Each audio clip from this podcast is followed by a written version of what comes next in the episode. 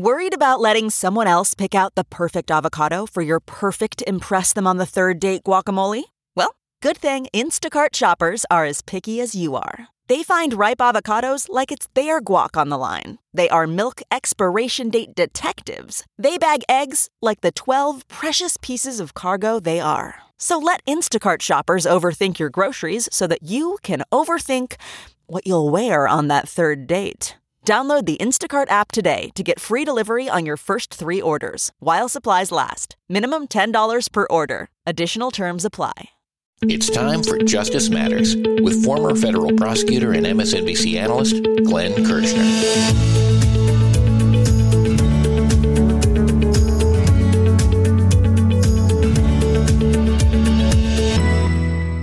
Donald Trump's former chief of staff, Mark Meadows, was granted immunity and compelled to testify in the federal grand jury about the crimes of his former boss. Glenn tells us what this really means in terms of accountability for Trump. So, friends, we just learned that the person who is perhaps the single most important witness against Donald Trump in his federal cases, in his federal prosecutions, Mark Meadows, was apparently given some form of immunity to testify before the federal grand jury about Donald Trump's crimes. But before we celebrate this development, you know, it ain't all lollipops and rainbows, friends. So let's start with the new reporting, and then we're going to do a quick Team Justice Law School class on the ins and outs, the pros and cons of granting immunity to a really important witness, a guy like Mark Meadows. Here is the new reporting from ABC News. Headline Ex Chief of Staff Mark Meadows granted immunity, tells special counsel he warned Trump about 2020 claims. And that article begins Former President Donald Trump's final chief of staff in the White House, Mark Meadows, has spoken with special counsel Jack Smith's team at least three times this year, including once before a federal grand jury, which came only after Smith granted Meadows immunity to testify under oath, according to sources familiar with the matter. The sources said Meadows informed Smith's team that he repeatedly told Trump in the weeks after the 2020 presidential election that the allegations of significant voting fraud coming to them were baseless, a striking break from Trump's prolific rhetoric regarding the election.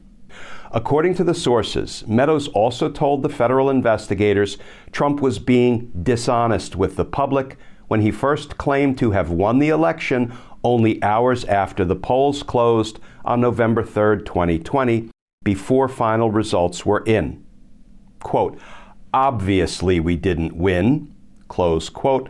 A source quoted Meadows as telling Smith's team in hindsight. Trump himself has called Meadows, one of the former president's closest and highest ranking aides in the White House, a special friend and a great chief of staff, as good as it gets. The descriptions of what Meadows allegedly told investigators shed further light on the evidence Smith's team has amassed as it prosecutes Trump for allegedly trying to unlawfully retain power and spread lies about the 2020 election. The descriptions also expose how far Trump loyalists like Meadows have gone to support and defend Trump. Meadows privately told Smith's investigators that to this day, he has yet to see any evidence of fraud that would have kept now President Joe Biden from the White House. And he told them he agrees with a government assessment at the time that the 2020 presidential election was the most secure election in U.S. history. Under the immunity order from Smith's team, the information Meadows provided to the grand jury earlier this year can't be used against him in a federal prosecution. That immunity came after a lawyer for Meadows requested that his client be immunized to testify before the grand jury, sources familiar with the matter said. A senior Justice Department official signed off on the request, and an immunity order was then issued by U.S. District Court Judge James Boasberg, the chief judge at the federal court in Washington, D.C., days before Meadows appeared before the grand jury in March, sources said. Had Meadows not been granted immunity, prosecutors expected him to invoke his Fifth Amendment rights against self incrimination, sources said. Okay, friends, how about we knock out a quick Team Justice Law School class on immunity? And there's a lot to unpack here, but I'm going to try to break it down to its basics. When I hear people talking about Mark Meadows, you know, struck an immunity deal, an immunity agreement, or worse, that because Mark Meadows has immunity, that means he's flipped on Donald Trump.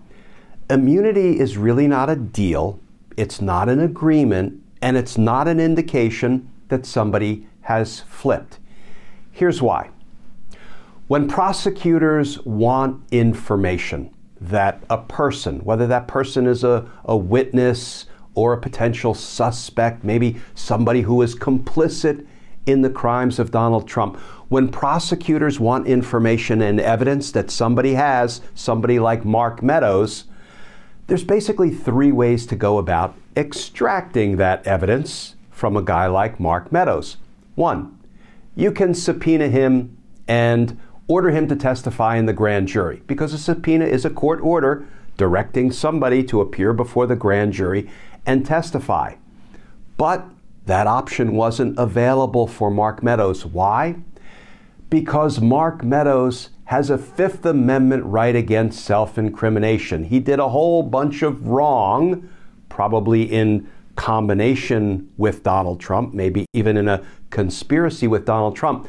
And because he could plead the Fifth, he could invoke his Fifth Amendment right against self incrimination, Jack Smith couldn't just subpoena him and say, hey, Mark, go into the grand jury and tell them what you know about Donald Trump's crime. So that was not a feasible way to extract information or evidence from Mark Meadows. There's a second way you can do it. When the witness that you're dealing with, Mark Meadows, for example, has committed a bunch of crimes himself, let's assume that the evidence shows Mark Meadows committed crimes. Remember all those reports about Mark Meadows forever burning documents in his fireplace? I don't think he was doing that just to generate warmth. Sure feels nefarious. That is one of a hundred things we've seen reported that suggests Mark Meadows was up to no good right? Engaged in nefarious conduct, probably committing crimes. We don't know it for a fact, but the reporting suggests Mark Meadows was involved in criminal activity. When we want to extract information and evidence out of a guy like Mark Meadows, if he had been involved in criminal activity, you know what we do? We indict them for their crimes we negotiate a plea agreement with them. Maybe we reduce the charges they have to plead guilty to. Maybe we put a sentencing cap on how much time we will seek for the crimes to which they're pleading guilty. There are all kinds of creative plea agreements you can enter into, you know, when it comes to somebody like Mark Meadows. And part of the plea agreement is if you plead guilty, accept responsibility for your crimes and testify truthfully about the crimes of others, you will get a benefit, maybe a significant benefit for that bargain. That is the ideal way to extract incriminating evidence from a guy like Mark Meadows. Make him plead guilty and accept responsibility for his own crimes. Strike an agreement with him whereby he will testify truthfully about the crimes of others and then you get the information. Then you can put him in the grand jury because he has the protection of that plea agreement. The reason that is the preferred method is because the witness, the person, is taking responsibility for their own crimes and being held accountable for the crimes they committed before you're asking a jury to believe that person when they testify about the crimes of others. Here is the least preferred method for extracting information or evidence from a guy like Mark Meadows grant him immunity. Why? Because immunity is a pass. Immunity is an agreement that nothing you say in the grand jury about what you did or about the crimes of others can be used against you. So there are different kinds of immunity, and I'll talk a little bit about the difference between use immunity and transactional immunity toward the end. We don't know what kind of immunity Mark Meadows got, but what we do know, based on the reporting, assuming it's accurate, is that he got some kind of immunity, and he was then allowed to go into the grand jury and testify, presumably about crimes committed by Donald Trump, and he has not taken responsibility for his own crimes. He has not pleaded guilty. He has not entered into a cooperation agreement with Jack Smith to testify at the trials of others, Donald Trump or anybody else. The reason that is the least preferred method to extract information from somebody is because they are not made to take responsibility for their own crimes. Frankly, that's morally dubious. It's kind of legally dubious. If a guy like Mark Meadows, chief of staff to the President of the United States, was complicit in some of Donald Trump's democracy busting crimes, don't we as a society want to see him held accountable for them? Don't we as a society want to see him take responsibility for them? The problem is if you grant somebody immunity and they never have to take responsibility for their own criminal conduct, it becomes very difficult to put them on the witness stand at a future trial of Donald Trump, for example, and say to the ladies and gentlemen of the jury, okay, Mark Meadows got a completely free pass for all the democracy busting crimes he committed together with Donald Trump. But, ladies and gentlemen, just believe everything he says about what Donald Trump did. You know, I have seen immunity break bad or not play particularly well if a jury knows that this person didn't have to take responsibility for their own crimes. There's an argument that, well, this person is going to say whatever the prosecutors want him or her to say because they are enjoying a complete free pass for their crimes. It is not the best way to set up a witness to be successful as a trial witness, to be believed, to be credible. So that's why I say, as a prosecutor, as a former career prosecutor, immunity is my least favorite way to extract evidence from a witness. Sometimes it's necessary. Let's talk about how Jack Smith may have decided, and we don't know, and I give him great credit for making tactically smart choices here, but we don't know precisely what led him to immunize Mark Meadows and put him before the grand jury. There is some reporting that Mark Meadows' lawyer, a gentleman named Terwilliger, who was a long-time DOJ official who knows what he's doing, negotiated some kind of limited immunity. So it may be that there was a negotiated immunity that provided that maybe Mark Meadows just has to go in and answer 10 questions about the things Donald Trump said and did at a particular time, and that's it. And that is the limit of the immunity that was granted to Mark Meadows. That would at least preserve the ability in the future for Jack Smith and his federal prosecutors to charge Mark Meadows with his crimes. Here's why granting somebody immunity gets very dicey. Remember Oliver North during the Iran Contra affair? He committed all kinds of crimes. He was indicted, went to trial, and was convicted. But Congress had granted him immunity and compelled him to testify.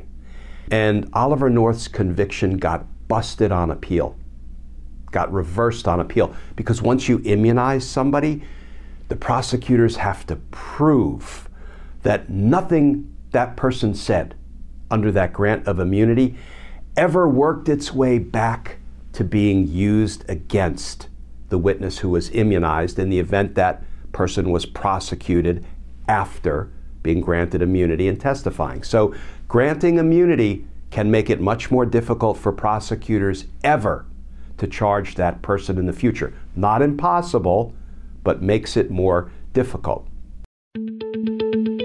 Exactly what kind of immunity did Mark Meadows get? Glenn explains next on Justice Matters.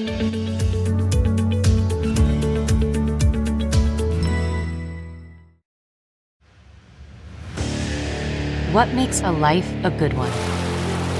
Is it the adventure you have? Or the friends you find along the way? Maybe it's pursuing your passion while striving to protect, defend, and save what you believe in every single day. So, what makes a life a good one? In the Coast Guard, we think it's all of the above and more, but you'll have to find out for yourself. Visit gocoastguard.com to learn more. That's not just the sound of that first sip of Morning Joe. It's the sound of someone shopping for a car on Carvana from the comfort of home. That's a good blend. It's time to take it easy, like answering some easy questions to get pre qualified for a car in minutes. Talk about starting the morning right. Just like customizing your terms so your car fits your budget. Mm-mm-mm. Visit Carvana.com or download the app to experience car shopping the way it should be convenient, comfortable. Ah.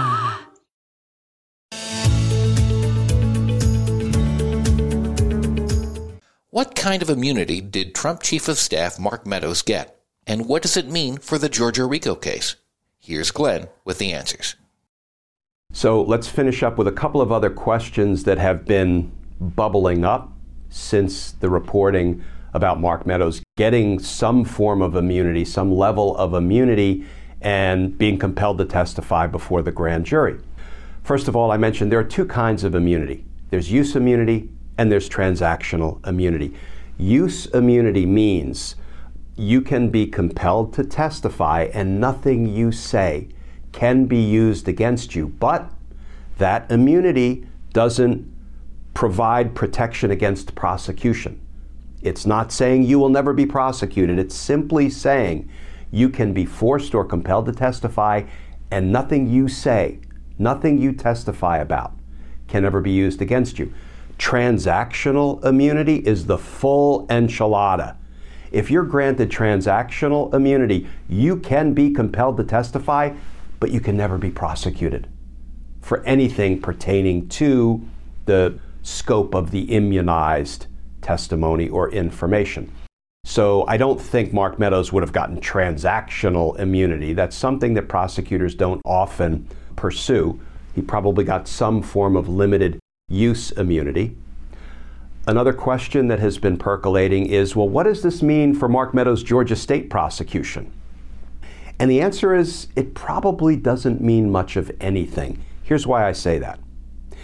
The prosecutors, when they were pursuing immunity for Mark Meadows, technically it's called a compulsion order. What we do when we want to pursue immunity for a witness is there is an office at the Department of Justice. We fill out a lengthy application. I did this many times as a federal prosecutor.